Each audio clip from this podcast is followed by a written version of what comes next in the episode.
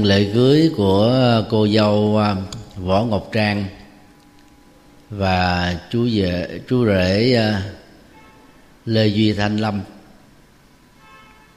Thay mặt tân đoàn á, thầy à, chia sẻ đề tài, vợ chồng là bạn đồng hành của nhau. Thầy sẽ đề cập đến một số điều mong mọi người cùng à, suy gẫm để à, rút ra được những à, bước đi đúng trong việc giữ gìn hôn nhân bền vững. Điều một, vợ chồng là nhân duyên của nhau. Có thể có trong những người thân và bạn bè dự lễ hôm nay đó lần đầu chứng kiến lễ cưới trong chùa. Và cũng có một số người ngạc nhiên rằng là tại sao chùa lại tổ chức lễ cưới cho các phật tử. Cái câu trả lời đơn giản đó là trong các kinh thánh của các tôn giáo đó, lời của người sáng lập ra tôn giáo về tình yêu hôn nhân đó không bao giờ nhiều và bằng như là lời của Phật Thích Ca trong các kinh. Nói về cùng chủ đề. Trước khi à, Đức Phật từ bỏ cơ hội làm vua của nước Sakya, ngài đã từng làm chồng của công chúa Gia Đà La làm cha đó của con trai đầu lòng La Hầu La. Rồi ngài mới đi tu. Cho nên đó, sau khi giác ngộ suốt 45 năm chiều bá chân lý Đức Phật đó, dạy về tình yêu hôn nhân gia đình. Dạy về xã hội chính trị nghệ thuật quản trị đất nước nghệ thuật làm vua. Dạy về kinh tế dạy về giáo dục về bảo vệ môi trường, về một số nguyên lý khoa học và các nguyên lý đạo đức để sống hữu ích và có giá trị. Rất tiếc là trong quá trình truyền bá chân lý phật,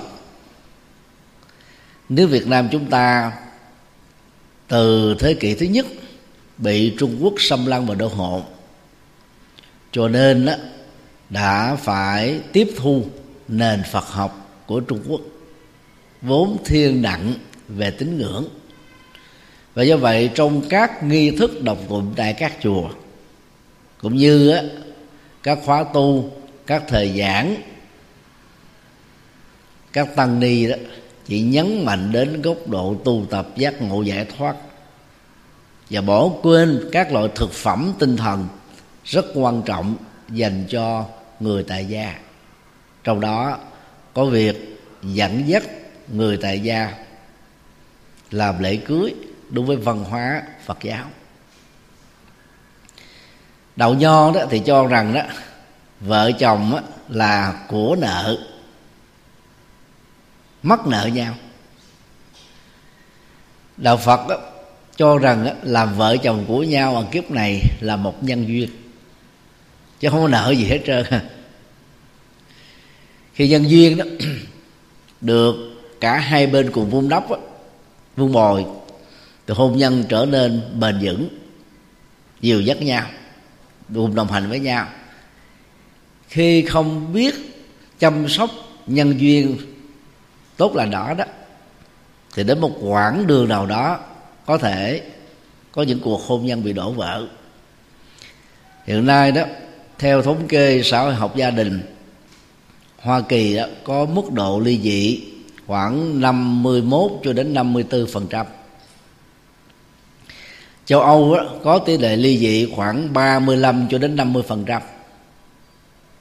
Là bởi vì người ta đã bỏ quên yếu tố nhân duyên lành và đánh mất cái tính độc hành của nhau trong mọi nẻo đường đời như cái thuở mới tìm hiểu nhau và mới cưới nhau. Do đó khi thấy à, vợ chồng là một nhân duyên lành và nhân duyên nó không tự động có. Do chúng ta phải xây dựng, phải vun bồi và do vậy, kể từ ngày hôm nay, chú rể và cô dâu đó chính thức làm chồng, làm vợ của nhau. Thì thầy khuyên đó là nên đọc những chân lý Phật dạy. Trong phần quà mà nãy thầy gửi tặng đó có quyển kinh Phật cho người tại gia. Trong đó, ở phần thứ hai, tức những bài kinh dạy về tình yêu, hôn nhân, hạnh phúc, gia đình, xã hội, chính trị, hòa giải, hòa hợp, đoàn kết. Thì vợ chồng mới cưới đó, nên ôn lại những lời Phật dạy về vấn đề này. Cũng như bài kinh thiện sinh, chúng ta vừa đọc qua. Đức Phật nói đến 12 mối quan hệ trong đó có mối quan hệ song chiều giữa vợ và chồng. Và sau một năm á, thì trở thành á, là cha mẹ và con cái. Thì mối quan hệ giữa bà con huyết thống quan hệ giữa thầy cô giáo và học trò quan hệ giữa chủ lao động hợp tác lao động quan hệ giữa à, tín đồ phật tử và tăng ni. Tất cả những người tu học phật tại gia có ít nhất à, 11 mối quan hệ trong 12 vợ trường mình không phải là tu sĩ thôi. Còn à, người tu sĩ đó thì có 10 mối quan hệ vì không có mối quan hệ vợ chồng, không có mối quan hệ làm cha mẹ à, của những người người con vì các tu sĩ sống đời độc thân thì đọc lại những lời Đức Phật dạy trong cái tiền sinh đó, chúng ta thấy năm trách nhiệm mà người chồng cần phải làm. Trong đó, cùng vợ làm tốt việc nhà, đó là chia sẻ cái quyền bình đẳng trách nhiệm. Nền văn hóa của ấn độ 2.600 năm trước ảnh hưởng tiếp tục cho đến bây giờ đó đã phân công lao động trong gia đình. Chồng á, làm trụ cột kinh tế. Sáng phải đi làm tan giờ làm đó thì người chồng ra thẳng chợ mua rau quả củ thức ăn đem về để vợ nấu. Người vợ khỏi phải đi chợ. Văn hóa này đó vẫn còn ảnh hưởng có thể nói là 95 cho đến 90 phần trăm tùy theo thành phố hay là huyện lỵ. Còn vợ ở nhà đó thì làm tốt công việc chăm sóc con cái, giáo dục đạo đức và giữ gìn văn hóa tôn giáo truyền lại cho các con, cũng như là làm tốt công việc trong nhà, ngoài phố.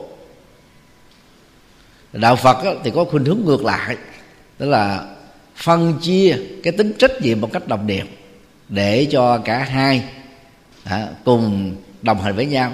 Nếu một bên làm một bên không làm á, thì cái tính đồng hành không có. Cho nên trên tinh thần này đó thì giàu cho vợ có thể là chủ tịch à, CEO à, tổng giám đốc à, CFO vân vân khi về tới nhà đó có một số việc mặc dù mình đủ sức để làm nhưng phải nhờ đến chồng và tương tự, có nhiều việc chồng cũng phải nhờ đến vợ. Nhờ không phải là dựa dẫm, mà nhờ là để cho cái tính đồng hành. Nó luôn luôn được diễn ra. Còn người vợ nào tự lập quá, nhất là tự lập một trăm phần trăm thì cái tính đồng hành đó không còn nữa. Người đàn ông có cảm giác là mình không còn là cái cái đa, cái đề để người vợ nương tựa vào. Và tương tự, nếu người chồng nào tự lập quá, thì người vợ có cảm giác là mình không có được cái sự là à, tin tưởng người chồng nương tựa vào. Thì cái cái tình yêu đó nó có ít nhiều ha, cái sự khập khiển cho nên à, đồng hành với nhau sẽ tạo ra nhiều phúc lành. À, chia sẻ trách nhiệm à, chia sẻ niềm vui chia sẻ à, các trọng trách để vượt qua những khó khăn nhằm xây dựng hạnh phúc à, trong hôn nhân.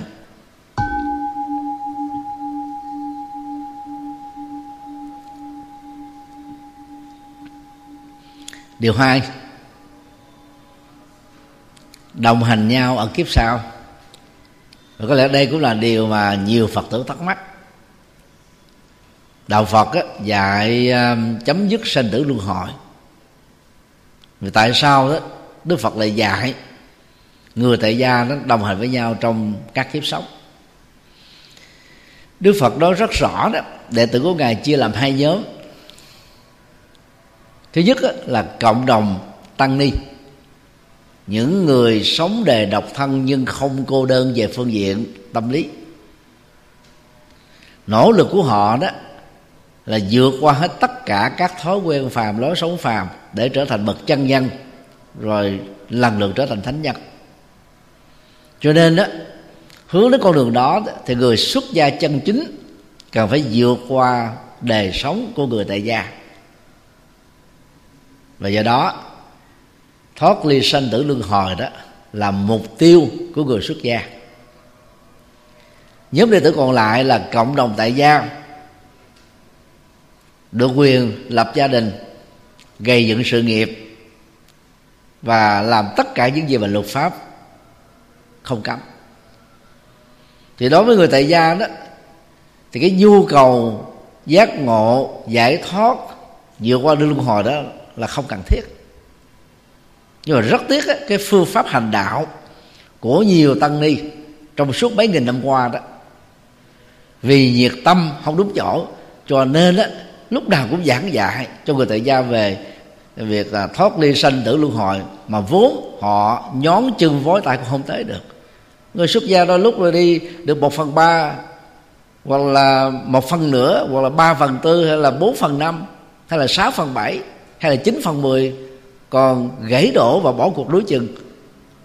Thì con đường giác ngộ giải thoát đó, đối với người tại gia đó chỉ có một thiểu số không có nhu cầu tái giá hoặc là thiểu số sống đời độc thân đó có thể đi được giống như người xuất gia. Còn số còn lại đó vẫn phải trải nghiệm đời sống tại gia như những gì mà đức phật đã dạy trong các kinh. Có một cặp à, vợ chồng trên là tuổi nhau gần à, hai thập niên. Người chồng á, lâm bệnh. Vì tuổi lớn cho nên ông rất là lo lắng rằng là sau khi mình qua đời đó vợ của mình có tái giá hay không. Mà nếu mà vợ quyết định tái giá thì đó là một cái nỗi đau tâm lý khó quên ở trong lòng của ông. Cho nên đó, né cái nỗi lo đó cũng nhiều ngày. Ông chồng đó mời vợ ra. Vợ rằng là giả sử nay mai anh chết á em có bước thêm một bước nữa hay không? Người vợ buồn á trong vòng vài giây bằng à, ngôn ngữ chân tình nói với chồng của mình sống bao nhiêu năm trong đời chẳng lẽ anh chưa hiểu được sự chung thủy của em và tin tưởng em sao? Chồng đáp lại, dĩ nhiên là anh tin tưởng. Nhưng mà tin tưởng này đó là lúc anh còn sống. Anh chăm lo cho em, việc em chung thủy là chuyện rất là đáng được tán dương. Nhưng mà sau khi anh qua đời, thì cái việc mà em không tái giá là một cái câu chuyện rất khó nói. Người vợ hiểu được tâm trạng của chồng mình, đề xuất phương án như sau. Anh à đức thế tôn, vốn là thái tử của nước thích ca, trở thành bậc giác ngộ, đang truyền bá chân lý. Cách làm của chúng ta chỉ có vài cây số thôi. Nếu không phiền lòng đó, em sẽ cho gia nhân đó dùng kiệu đưa anh cùng với em đến nơi đức phật đang cư trú. Ông chồng rất mừng và vợ chồng cùng lên đường sau buổi thuyết giảng của đức phật đó, thì chồng và vợ có mặt trước đức phật. Người chồng mới hỏi bà thế tôn, con nghe nói rằng đó, ngài có thiên nhãn thông, thấy rõ biết được những chuyện sẽ xảy ra trong tương lai. Xin ngài cho con một lời khuyên và một câu trả lời rằng là nếu con qua đời đó, vợ con có tái giá không? Đức phật trả lời theo sự hiểu biết của ta việc đó sẽ không xảy ra. Nghe lời đức phật trả lời như vậy ông chồng mừng đến độ toàn thân suốt mồ hôi và hết bệnh.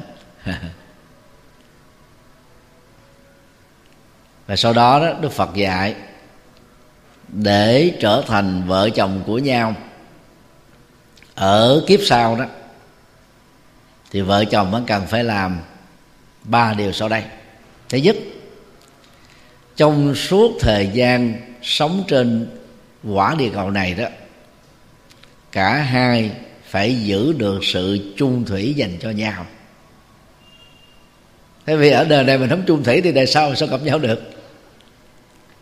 Điều hai, lỡ một trong hai người ra đi trước, người ra đi phải có tâm niệm đó, chờ người còn lại. Chết tái sinh lại tiếp tục gặp nhau. Và điều ba người còn sống có thể sống thêm 5 năm 10 năm 15 năm. Phải cam kết với chính mình là không có nhu cầu tái giá và mong gặp lại người bạn đời của mình ở trong kiếp tái sinh.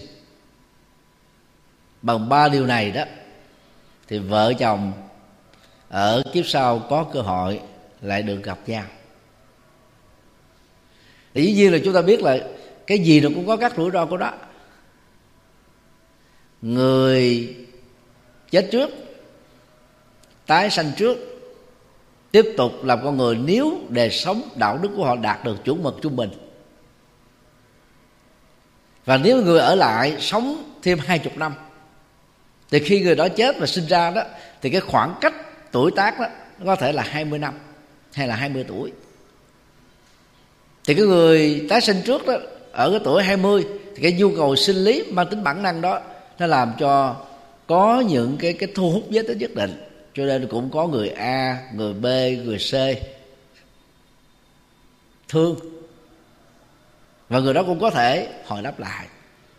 Nhưng nếu trước khi qua đề mà người đó có cái nhận thức rằng là họ không có nhu cầu để tìm kiếm bất cứ một người nào khác và chờ người bạn đời của mình qua đề vô vô thường để có thể tiếp tục gặp nhau kiếp sau thì tất cả những sự gọi là cầu hôn bằng trái tim chân thành của những người khác á, sẽ bị chối từ bởi người tái sinh trước này cho nên cái đó chúng ta gọi là kén ha. Kén. Nó có nhiều lý do. Kén về ngoại hình, kén về bối cảnh gia đình, kén về cá tính, kén về lối sống. Nhưng mà cũng có nhiều người kén vì lý do, mặc dù mình không giải thích được, vì mình đang chờ một người nào đó mà mình đã hứa hẹn. Do mình ra đi trước, cho nên mình chưa biết người đó sẽ có mặt vào thời điểm nào trong cuộc đời của mình. Cho nên tiếp tục chờ. Rứa tưởng thứ hai đó, là người còn sống rồi sau đó cũng sẽ phải chết. Ra đi sau. Nhất là người nữ, thì tự động sẽ có những người nam tới gạ gẫm, làm quen, ngỏ lời yêu thương, để tiếp tục đi con đường, bước thêm một bước nữa. Mà nếu như người đó không giữ được, thì có thể tái giá. Và đó là cái quyền tự do. Đạo phật không có cấp luật pháp cũng không cấp và do vậy, người tái sanh trước có thể chờ hoài mà không gặp. Bởi vì người thương yêu mình đã tái giá rồi. Và tái giá cho đến lúc mà người đó qua đời thì cái trái tim yêu thương là dành cho người tái giá chứ là phải dành cho cái người đã chết đâu.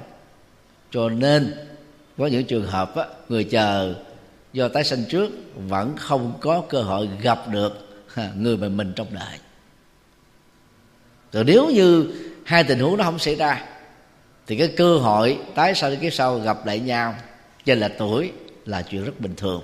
Dấu hiệu nào để nhận biết được rằng là hôn nhân đó có cái nhân duyên của kiếp trước? Đó là khi gặp nhau. Tình yêu xét đánh đó bắt đầu được thiết lập, gần như là ngay lần đầu tiên. Và khi sống chung với nhau đó, họ hiếm khi nào cãi vã nhau. Nói chi đó là thượng cắn chương hạ cắn tay, hoàn toàn không có. Họ tâm đầu ý hợp đồng lòng chung sức đi với nhau trên nẻo đường đời dĩ nhiên là số lượng à, những cặp hôn nhân như thế là rất hiếm, nhưng mà không phải là không có.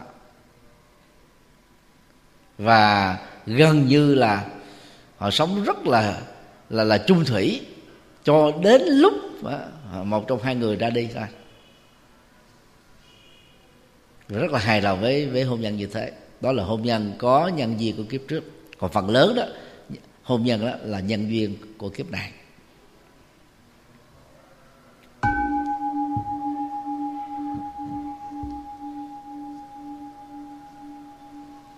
Điều ba,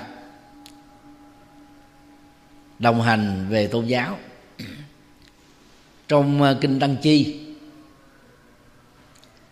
đức phật đề cập đến ờ, khái niệm đồng tính, đó là tín ngưỡng, đó là tôn giáo phải cùng nhau hướng về một niềm tin tôn giáo thống nhất. Lý do là đó, đạo phật là tôn giáo ngược lại với các tôn giáo nhất thần và đa tầng trên quả địa cầu này. Đông cũng như là tây cổ cũng như là kim. Các tôn giáo nhất thần à, ở phương tây có gốc rễ từ à, do thế giáo gồm có à, đạo công giáo đạo tinh lành ở anh và sau đó lan rộng ở châu âu. Rồi à, xin lỗi đạo đạo tinh lành ở đức sau đó lan rộng ở châu âu. À, anh giáo à, ở vương quốc anh. Chánh thống giáo ở nga. Điều thờ chung Chúa Giêsu Kitô. Bên cạnh thờ kinh thánh cụ ước của do thế giáo.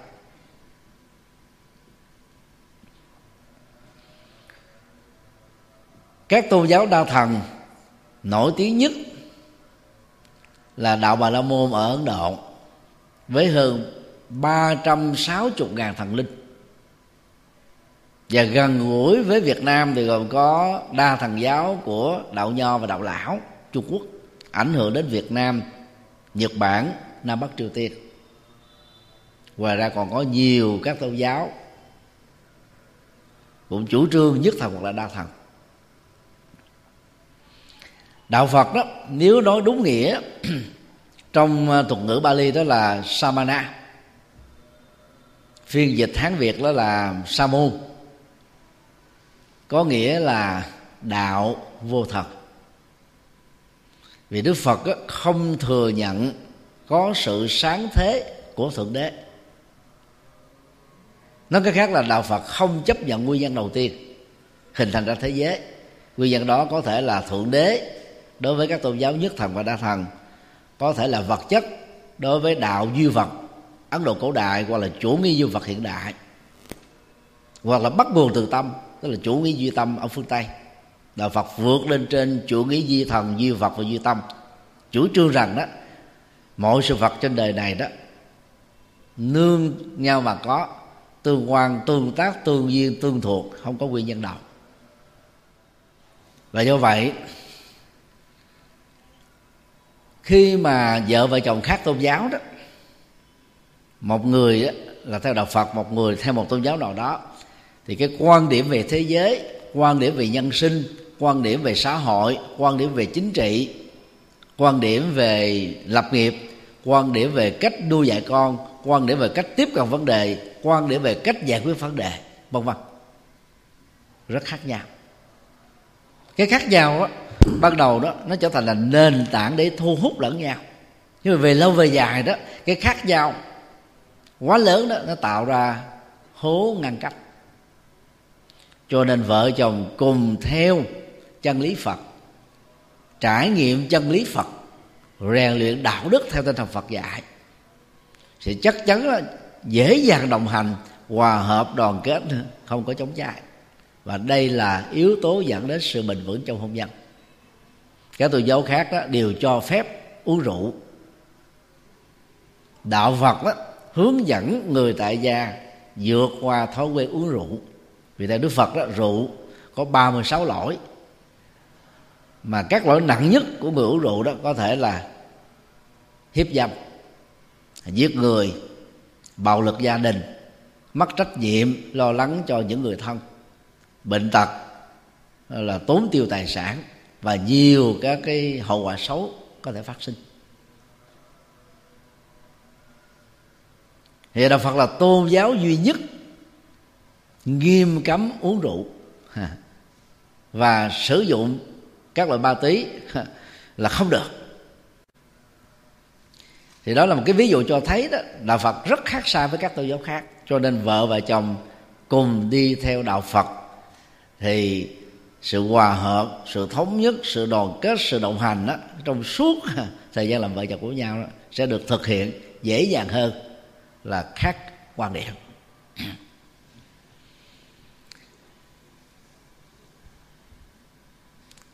Đồng hành trên sự nghiệp, được đức phật xác định. Trước nhất người tại gia phải xa lánh năm nghề dầu có thể mang lại lợi tức kinh tế rất là cao, mà để lại các hậu quả xấu về nhân quả thì cũng phải nên xa tránh.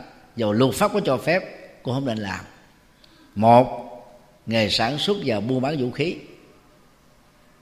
giàu cực kỳ, là một trong những nghề giàu nhất trên thế giới rồi dẫn đến giết người hàng loạt. Tổn thất mất mát. Để lại nỗi khổ niềm đau xa ly tứ biệt. Hai nghề buôn bán nô lệ. Nô lệ đó mới được kết thúc à, hậu bán thế kỷ 20 thôi. Rồi trước đó đó chủ nghĩa nô lệ bởi những người da trắng xâm chiếm à, các thuộc địa và biến những người bản địa thành nô lệ. Mỗi một nô lệ có một mã số. À, được á, là là dùng cái à, cái dụng cụ sắt nung đỏ để lại cái vết thẹo ở trên cơ thể để nhận diện. Buôn bán nô lệ thời Đức Phật là hợp pháp. Cho đến đầu thế kỷ 20 vẫn còn hợp pháp. Và Đức Phật đã nghiêm cấm người tu học Phật không có sở hữu nô lệ thì tôn trọng ờ, cái quyền được sống cái quyền bình đẳng của mỗi con người tức là tôn trọng nhân phẩm. Thứ ba nghề à, lầu xanh. Lầu xanh nữ lầu xanh nam lầu xanh giới tính thứ ba cũng đều không được làm. Là bởi vì nó, nó góp phần á, truyền nhiễm các cái bệnh lây lan qua đường tình dục. Có thể dẫn đến chết người nó dẫn đến cái tình trạng là hưởng thụ quá mức có thể dẫn đến yếu thọ dẫn đến cái tình trạng đó mất hạnh phúc gia đình. Do ngoại tình không hài lòng với vợ chồng hợp pháp. Thứ tư là nghề à, đồ tể tức là giết các loại gia súc để phục vụ thức ăn cho con người. Đức và khuyên á, nếu người tại gia không ăn chay trường được thì ăn các thực phẩm thịt cá đã được làm rồi. À, thì cái nghiệp trực tiếp không có chỉ gián tiếp thôi. Ai không nhờ dạy chịu. Thứ năm, nghề cờ bạc. Hầu như đó, hơn 200 quốc gia dùng lãnh thổ hợp pháp hóa sự cờ bạc. Và Việt Nam cũng đang hợp pháp hóa sự cờ bạc đối với người nước ngoài. Và có lẽ là dần dần sẽ đi tới cái việc hợp pháp hóa việc cờ bạc cho người ở trong nước.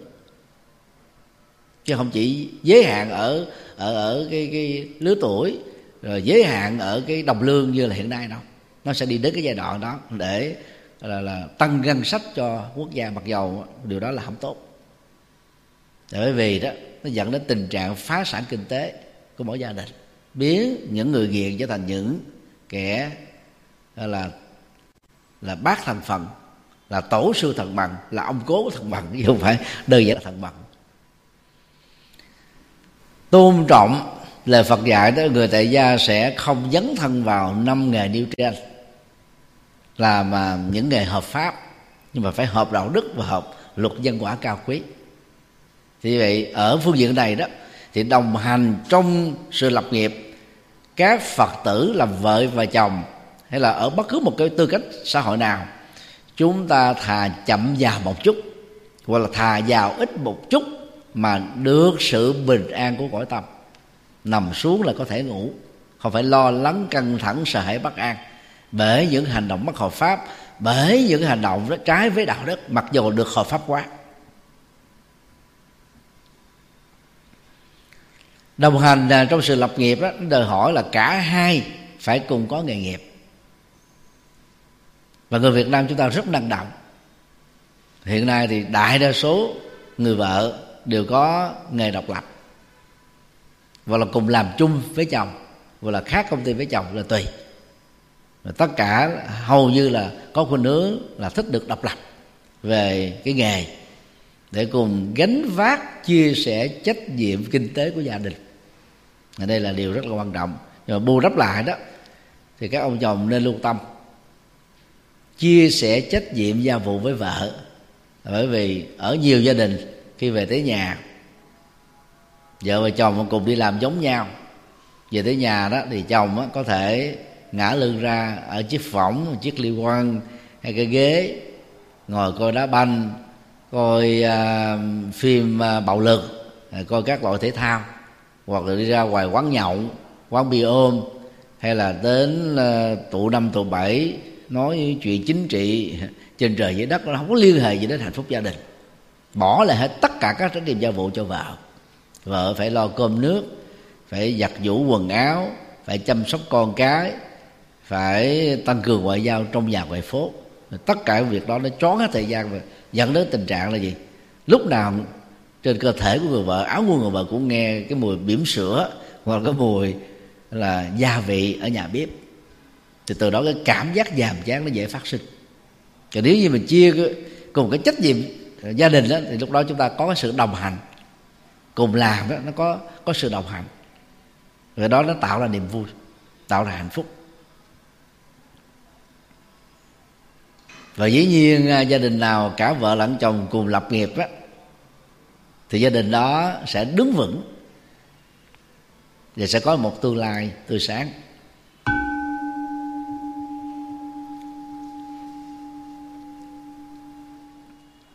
Điều bốn, đừng chấp nhất. Là nam và nữ đó, thì cá tánh về bản chất là có rất nhiều điểm khác nhau. Ở góc độ giới tính đó, thì người nữ thiên nặng về cảm xúc. Người nam đó phát triển về lý trí. Cho nên lúc mới quen nhau đó thì người nam đó, cố gắng chinh phục bằng sự ga lăng. Qua quà hoa và nhiều thứ có giá trị để thu hút trái tim của người con gái mà mình thương về phía mình nhưng khi chính thức làm vợ chồng rồi phần lớn quý ông á, quên và không có bận tâm đến điều đó nữa. Đôi khi người nữ đó thì sống với cảm xúc cho nên thường lấy quá khứ làm quy chiếu. So sánh hiện tại với quá khứ thấy chồng của mình không còn tặng quà cho mình nữa thì có cảm giác rằng có lẽ là tình yêu nó vơi dần. Mà thực tế nó không phải vậy khác biệt nhau căn bản này đó nó làm cho ứng xử của vợ và chồng đó, có nhiều khác biệt. Nhưng đừng có xem cái khác biệt đó là sự đe dọa mà hãy xem đó, khác biệt đó là một sự bổ sung. Người nam thiếu cái gì thì phải bổ sung cái phần đó để cho mình được toàn diện. Người nữ thiếu mặt gì thì phải bổ sung phần đó để cho mình cũng trở nên là toàn diện. Có nghĩa là hai bên phải bổ sung cho nhau. Chấp cảm xúc nhiều đó, thì chúng ta thường để bụng để dạ. Từng câu chữ, từng lời nói, từng ánh mắt, từng ngôn ngữ cơ thể, từng cách hành xử của nhau. Và người nào đó chẳng may mà dướng vào cái thói quen chấp nhất đó đó, khổ dữ lắm. Dễ hờn giỏi dễ giận giỏi dễ bực tức, dễ cáo gắt. Và có nhiều người phản ứng lạnh lùng hơn, không nói, không rằng không ừ không hử, thậm chí chọn con đường ly thân ở trong nhà. Và thậm chí là đồng sàng dị mộng. Tức là hai người cùng ngủ dưới chiếc giường nhưng mà hai người có hai cái tâm trạng hai cái lối sống hai con đứa là hoàn toàn trái lập nhau. Thì cái đó không thể nào đồng hành với nhau được. Thậm chí có nhiều vợ cặp vợ chồng đó, cãi nhau trên mâm cơm trước mặt các con thì làm sao hạnh phúc với nhau được? Cho nên á cần phải bỏ qua mọi sự chấp nhất vì tất cả cư sĩ tại gia đều là những người phàm. Mà người phàm thì còn có rủi ro, có lỗi lầm này, có sai trái nọ, có chưa, có có có sự chưa hoàn thiện khác. Chúng ta phải chấp nhận những cái sự sự thật đó để chúng ta không cường điều hóa vấn đề. Xích chuyện nhỏ thành chuyện to, biến chuyện to đó thành chuyện không thể nào chấp nhận được. Tất cả mọi vấn nạn đều có giải pháp theo lời Phật dạy cho nên á thay vì chúng ta quan trọng quá thì cái tâm trạng khổ đau nó được bơm phòng. À, giống như bong bóng á cứ chút xíu ba bốn cm thế này thôi. Nhưng mà khi mình bơm hơi vào nó có thể to ra tới lần, bự dần dần như thế này. Nó gấp trăm lần cái tình trạng bình thường của nó. Cho đến lúc đầu đó cái sức chịu đựng căn phòng nó không còn nữa thì cái bong bóng nó nổ tung. Thì điều này cho thấy đó đè nén cảm xúc chịu được cảm xúc một cách tiêu cực á là không tốt. Chúng ta phải vượt qua cái mà đức phật gọi đó là hỷ xả. Đối với trường hợp tích cực thì chúng ta vui. Đó. nhưng mà đối với trường hợp buồn á, thì chúng ta à, phải buông. Buông bỏ đi ta không chấp vào trong lòng. Đó. là tìm một cái cái cái à, sự vật sự việc gì đó để mình tập trung vào để quên đi cái nỗi buồn. Nó không đáng chúng ta phải giữ trong lòng vì giữ nỗi buồn trong lòng, chúng ta vô tình biến mình trở thành nạn nhân. Duy trì tính cách nạn nhân là điều nên tránh. Cho nên chuyện nào qua rồi thì khép lại. Đừng nhắc tới, nhắc lui, nhắc xuôi, nhắc ngược. Đã thứ lỗi cho một người nào đó có lỗi lầm mà mình cứ nhắc hoài thì lỗi đó đâu được thứ đâu. Nói bằng miệng mà tâm, trung tâm thì vẫn kết án, lên lên án. Rồi thậm chí có nhiều người phán quyết như là tòa án, như là thẩm phán.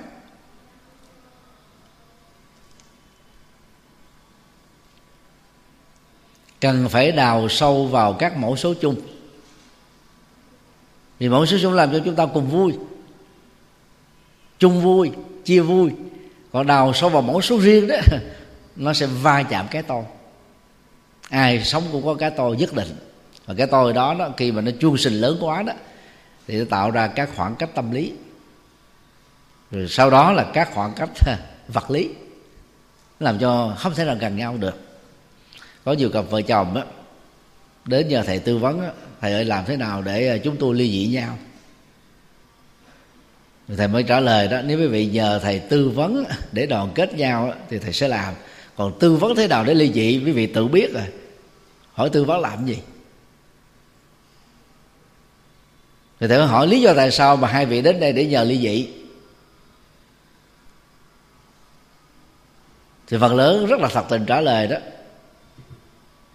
là bây giờ con không còn cái cái tình yêu dành cho chồng con nữa. Có, có, có người thì nói là con bây giờ không còn một chút tình yêu nào dành cho vợ con nữa. Tức là những cái va vấp mâu thuẫn xung đột cãi vã bất hòa nó cho thành lửa đốt hết tất cả những cái cái phẩm tính yêu thương mà cả hai đã gây dựng có khi cả chục năm hai chục năm ba chục năm.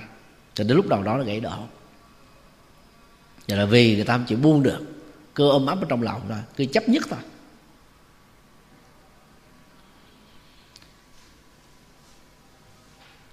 Lần à, đi giảng tại um, Canada đó có một cặp vợ chồng đang đứng trước à, vực thẳm ly dị. Vì hai vợ chồng này đó đều quý trọng tôi biết tôi đến chỗ đó thuyết giảng, người chồng đã đi đến trước hai tiếng đồng hồ. Tâm sự về cái hoàn cảnh mà vợ đang đòi ly dị với anh, mà anh không muốn việc đó. Thì tôi hỏi ra đó, thì anh ấy trả lời đó, từ hồi nhỏ anh ấy được sinh ra trong một gia đình rất giàu có. Mọi thứ không đụng đến ngón tay khi sang mỹ định cư xin lỗi sang canada định cư đó thì gia đình cũng rất là thành công. Anh trở thành kỹ sư với lương á, mỗi tháng á, không dưới hai ngàn rưỡi mỹ kim. Mang tiền về cho vợ. Anh ấy không hề đi nhậu không hề đi chơi không ghé sòng bạc cũng không hề ngoại tình. Anh ấy rất tức là tại sao vợ đòi ly dị mình. Về tướng trạng anh ấy rất là điển trai cao một thước 67 đâu phải là quá thấp. Anh nói là là con không thể nào hiểu được với tính cách như thế và tại sao vợ con lại lúc nào cũng đòi ly dị con. Con cảm thấy bị xúc phạm nhưng mà vì quá thương yêu không thể nào bỏ được.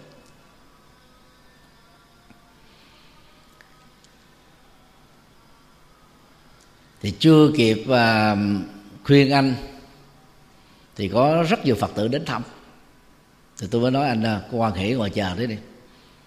Rồi là sau khi tôi giảng xong tôi sẽ trở lại cái câu chuyện này. Thì trong lúc giảng đó thì vợ anh cũng có mặt. Thì sau khi vợ xong giảng xong đó vợ anh tranh thủ lên gặp tôi trước.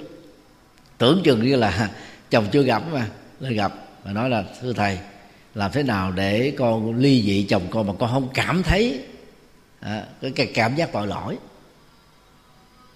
Thì tôi hỏi lý do tại sao mà chị ly dị à, thì cô ấy nói rằng đó ông chồng của con không biết làm được trò trống gì hết trơn á. Ở trong nhà từ cái việc đóng cây đinh rồi à, sửa cái ống nước à, sơn vết nhà nó bị bị cũ hay là làm bất cứ việc gì đó con giờ đến chồng con chồng con luôn luôn trả lời một câu à, anh đâu biết những vấn đề này. Từ nhỏ đến lớn anh đâu hề học qua. Anh mang tiền về cho em là đã đủ rồi. Cái này nhờ thở làm đi. Người vợ cảm thấy gần như là ông chồng vô dụng. Thì cô vợ cũng đi làm, và lương của cô vợ còn cao hơn lương của ông chồng. Cô vợ cảm thấy là gần như là những thứ này đó người người chồng mình không làm được gì hết đó. cho nên cô vợ có cảm giác là chồng mình lại vô tích sự. Rồi đôi lúc á cần làm gấp một việc gì đó trong gia đình. Chồng đó ngồi đó nhưng mà không thể thực hiện được. Cô ấy phải tự làm. Từ đó cô ấy có cảm giác là chồng thua mình, chồng tệ hơn mình rồi cái cảm giác yêu thương bắt đầu nó không còn nữa. Thì sau buổi thuyết giảng thì tôi đã mời cả hai và cũng phân tích là chúng ta phải tập hài lòng với những gì mình, mình đang có. Một người nam không ma túy không rượu bia không gái gú không hưởng thụ ăn chơi. Sau khi làm xong từ công sở về đến gia đình toàn bộ tiền giao hết cho vợ còn muốn gì nữa? Mà không hài lòng. Còn việc nhà là không được thì chúng ta có thể nhờ người khác không sao. Dĩ nhiên cô vợ có đâu thích như thế. Thì xây sang người chồng mà tôi cũng góp ý. Đừng bao giờ để cái khái niệm không biết làm, không thể làm được ở trong đầu của mình. Hãy vứt cái khái niệm đó ra khỏi cái từ điển đảo mình ra đi. Người thầy mới đưa ra cái ví dụ tôi là người đi tu từ năm 14 tuổi. Những việc đó tôi làm được hết tôi có thể trang trí mỹ thuật được. Tôi có thể ờ, quét sơn được. Tôi có thể bữa củi được.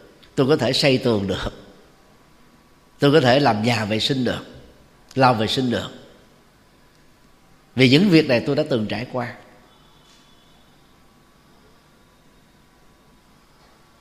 Thì huống hồ anh đó, là một kỹ sư có trình độ cao thành công kiến thức phương pháp học ở trình độ cử nhân giúp cho anh có thể dễ dàng làm quen và làm được những điều này. Cứ xem đó là một cái sự thay đổi để cho mình cảm thấy nó thoải mái hơn. Mặc dù mình có đủ tiền để mình đi thuê người để làm nhưng mà có nhiều việc không cần thiết như thế mình có thể tự làm. Đó cũng là cách giải trí. Muốn thì làm được à. Ngay cả cái việc mà à, là xây chùa nó thật quý vị ngoài cái tầng hầm của chùa giác ngộ, còn lại đó là chùa mình tự thầu. Rồi thầy à, đi mua vật tư nội thất ở bên trung quốc. Bây giờ biết cách đó mua sắt nè, mua xi măng nè, mua gạch nè, biết cách tính toán căn bản à, biết cái cách đọc bản vẽ. Đó là những thứ nó đâu thuộc về cái nghề của người tu. Nhưng mà nếu mình muốn thì mình vẫn có thể làm được để tiết kiệm tiền của thí chủ dân cúng cho việc xây chùa.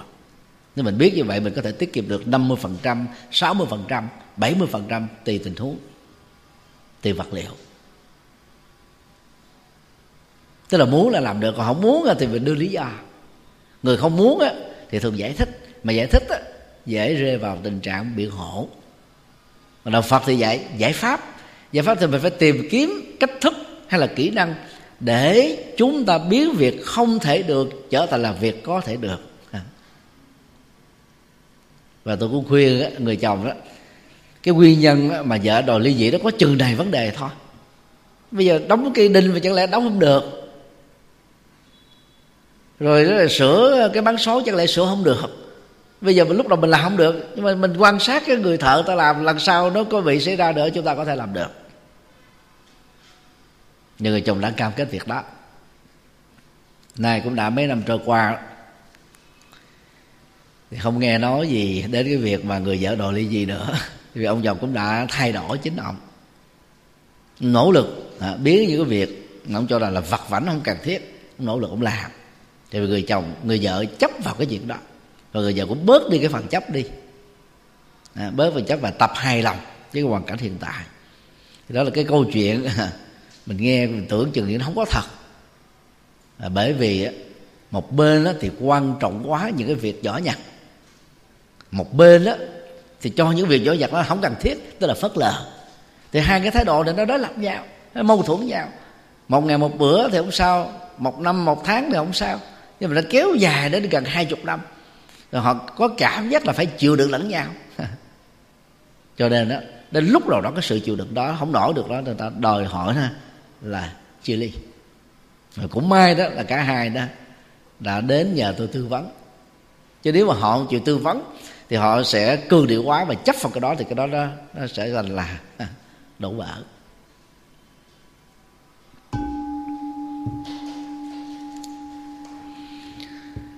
À, kính thưa à, tất cả quý khách. Trong các quyển sách mà tôi gửi tặng đó thì nó còn có quyển à, chìa khóa hạnh phúc gia đình. Tuyển tập 50 câu trả lời của thầy cho tạp chí mẹ và bé theo đơn đặt hàng của họ. Đó là những câu hỏi rất là thật từ các bạn đọc gửi về. Thì đôi vợ chồng à, nên dành thời gian đọc nghiền ngẫm để à, biết cách giữ gìn hạnh phúc trong hôn nhân và hai bạn cũng rất là may mắn à, có cha mẹ chồng cha mẹ vợ. Thành công hạnh phúc. Có thể chia sẻ kinh nghiệm để giúp cho chúng ta vượt qua những thử thách có thể có trước à, trước mắt chúng ta hoặc là ở trong tương lai của chúng ta. Từ lúc có những thứ chúng ta không ngờ được. Trong bất cứ một tình huống nào đừng bao giờ bỏ cuộc. đạo phật dạy tinh tấn. Đạo phật dạy kiên trì. Đạo phật dạy phương pháp đúng. Đạo phật dạy tư duy đúng. Đạo phật dạy tầm nhìn đúng để có được trí tuệ sáng suốt. Và đây là các chiếc chìa khóa để mở ra tất cả các vấn nạn và giải phóng mình ra khỏi các vấn nạn đó. Cho nên phải có niềm lạc quan, tin tưởng, yêu đời. Đừng để mình rơi vào trạng thái trầm cảm trầm cảm là vẻ về mình bị thất vọng. Rồi từ cái thất vọng nó dẫn đến tuyệt vọng, từ cái tuyệt vọng nó dẫn đến bế tắc. Có khi là bị điên loạn, có khi là tự tử chết. Có khi đó, không nói, không rằng, không hừ, không hử, không giao tiếp, không làm việc ngưng hết tất cả mọi thứ. Đó là điều không nên. Tất cả mọi thứ trên đời đều có chìa khóa để mở. Nếu chúng ta có được tầm nhìn đúng, thì tự động đó, chúng ta sẽ có được cái phương pháp đúng thì chúc uh, à, hai bạn được hạnh phúc trăm năm. Kính chúc uh, tất cả mọi người thân khỏe tâm an sở nguyện tùy tâm các từ như ý đạt được các phước lành sống hạnh phúc an vui và chia sẻ phước báo của mình với những người kém may mắn hơn. Nam mô quan hệ tạng bồ tát ma ha tát.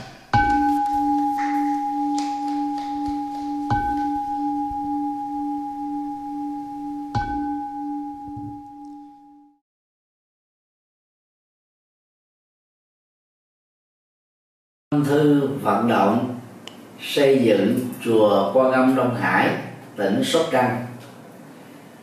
Kính thưa các mạnh thường quân và các quý Phật tử, tôi xin chia sẻ vị vọng về lý tưởng xây dựng chùa mở trung tâm tu học giúp cho các phật tử được an vui và hạnh phúc chánh pháp lưu truyền do công dấn thân của hàng tăng sĩ tiêu môn hưng thịnh, nhờ hạnh dân cúng của người tại gia. Tục ngữ việt nam có câu, xây chùa, tạo tượng, đúc chuông. Ba công đức ấy thập phương nên làm. Giá trị của ngôi chùa là rất cao quý. Như hòa thượng mãn giác đã nêu, mái chùa che chở hồn dân tộc, nếp sống bao đời của tổ tông. Thực vậy, đã từ lâu ngôi chùa phật giáo không chỉ là không gian tâm linh, nơi tu học đạo đức, thiền định và trí tuệ của các tăng sĩ, còn là trung tâm giáo dục, văn hóa, đạo đức và sinh hoạt cộng đồng của người dân địa phương. Giúp mọi người quay về chánh đạo, bỏ mê tín dị đoan, khép lại khổ đau, mở ra an vui và hạnh phúc vì hạnh nguyện hoàn pháp là nhiệm vụ, lễ sinh làm sự nghiệp. Ở phạm vi rộng lớn, cho mọi thành phần, xã hội và nhóm lứa tuổi khác nhau. Ba thập niên rưỡi qua, từ năm 1984 đến nay 2019 tôi đã không ngừng nỗ lực trên cầu Phật đạo, dưới độ nhân sinh. Theo tinh thần phụng sự nhân sinh tốt đời, đẹp đạo, sáng soi đạo pháp hộ quốc, an dân. Tuy nhiên, do giới hạn không gian trong 850 mét vuông, chùa giác ngộ, thành phố Hồ Chí Minh do tôi làm chủ trì, giàu từ năm 2016 sau khi khánh thành, sau đợt trùng tu, có đến 7 tầng lầu, cũng chỉ đủ sức chứa cho khoảng 1.200 người tu học cùng một lúc. Đối với tu học nội trú như khóa xuất gia vô duyên, chỉ đủ sức chứa 175 người ngủ lại về đêm. Do vậy, nhằm mang lại các lợi ích cho hàng vạn phật tử hữu duyên, chùa giác ngộ càng có thêm nhiều ngôi chùa chi nhánh ở các tỉnh thành để nhân rộng mô hình tu học sẵn có, mang tính nhập thế hiệu quả cao với nguyện ước chân thành đó, tôi được sự giúp đỡ rất tận tình của ban trị sự, giáo hội Phật giáo Việt Nam, tỉnh Sóc Trăng và thể theo tâm nguyện của Phật tử địa phương. Ủy ban nhân dân tỉnh Sóc Trăng tại công văn số 540 ngày 30 tháng 3 2018 đã chấp thuận chủ trương cấp 18 hecta đất và giao tôi làm chủ trì chùa Quan Long Hải tại khu du lịch Hồ Bể, xã Vĩnh Hải, thị xã Vĩnh Châu, tỉnh Sóc Trăng. Vào ngày à, 20 tháng 5 2018, công trình này được động thổ xây dựng với sự tham dự của 3.500 Phật tử tại địa phương và các tỉnh thành lân cận. Theo kế hoạch, quý 2 2019 kể từ khi được giấy phép thì công trình xây dựng này sẽ được hoàn tất trong vòng 3 đến 4 năm. Chùa Quang Minh Hải có các hạng mục gồm cổng tam quan, tòa chính điện cao 30 m gồm một trệt và một lầu mỗi sàn 3.000 mét vuông diện tích có sức chứa với từng trệt và lầu một là khoảng 6.000 người tu học cùng một lúc. Ngoài nhà tổ, tăng xá, thì chùa Quảng Đông Hải sẽ có từ 6 đến 8 khách xá, một trệt, ba lầu. Có sức dung chứa cho hàng ngàn phật tử tu học.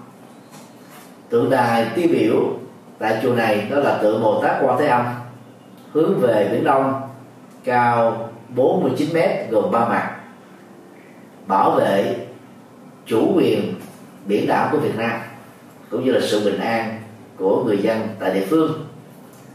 Trong à, ngôi chùa này đó, ngoài các tượng đài Phật, Bồ Tát A La Hán thì còn có công viên phật, công viên hòa bình, công viên văn hóa và công viên tình thương với các tượng đài và các biểu tượng bằng đồng bằng đá từ 1m6 cho đến 3 m tổng chi phí xây dựng chùa ông Đông Hải khoảng 300 đến 350 tỷ đồng Việt Nam. Khi hoàn thành, đây sẽ là trung tâm tu học lớn, phát triển Phật giáo, thực tập tỉnh thức, trải nghiệm từ bi, có khả năng phục vụ từ 5 đến 6 ngàn Phật tử tu học đời trú cùng lúc tôi cho rằng Phật sự to lớn mang tầm vóc phụng sự nhân sinh cho hàng vạn người như trên. Chỉ có thể sớm được hoàn thành là nhờ vào sự phát tâm bồ đề, cúng dường, tịnh tài, tịnh vật, tịnh lực của các mạnh thường quân và các phật tử gần xa.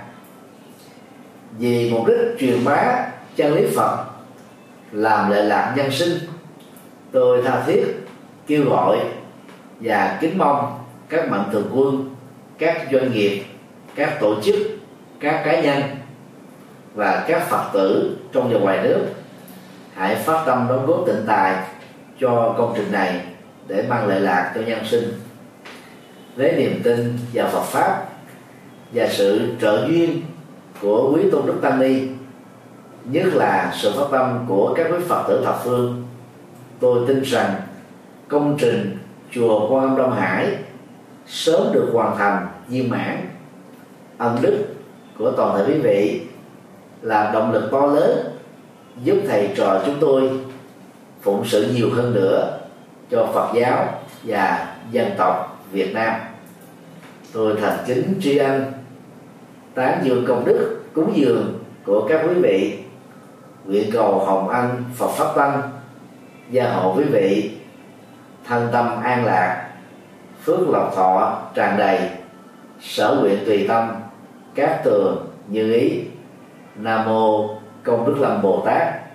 Nam mô quan hỷ tạng bồ tát ma ha tát. Đạo phật ngày nay dân hiến. Đạo phật ngày nay huy hoàng.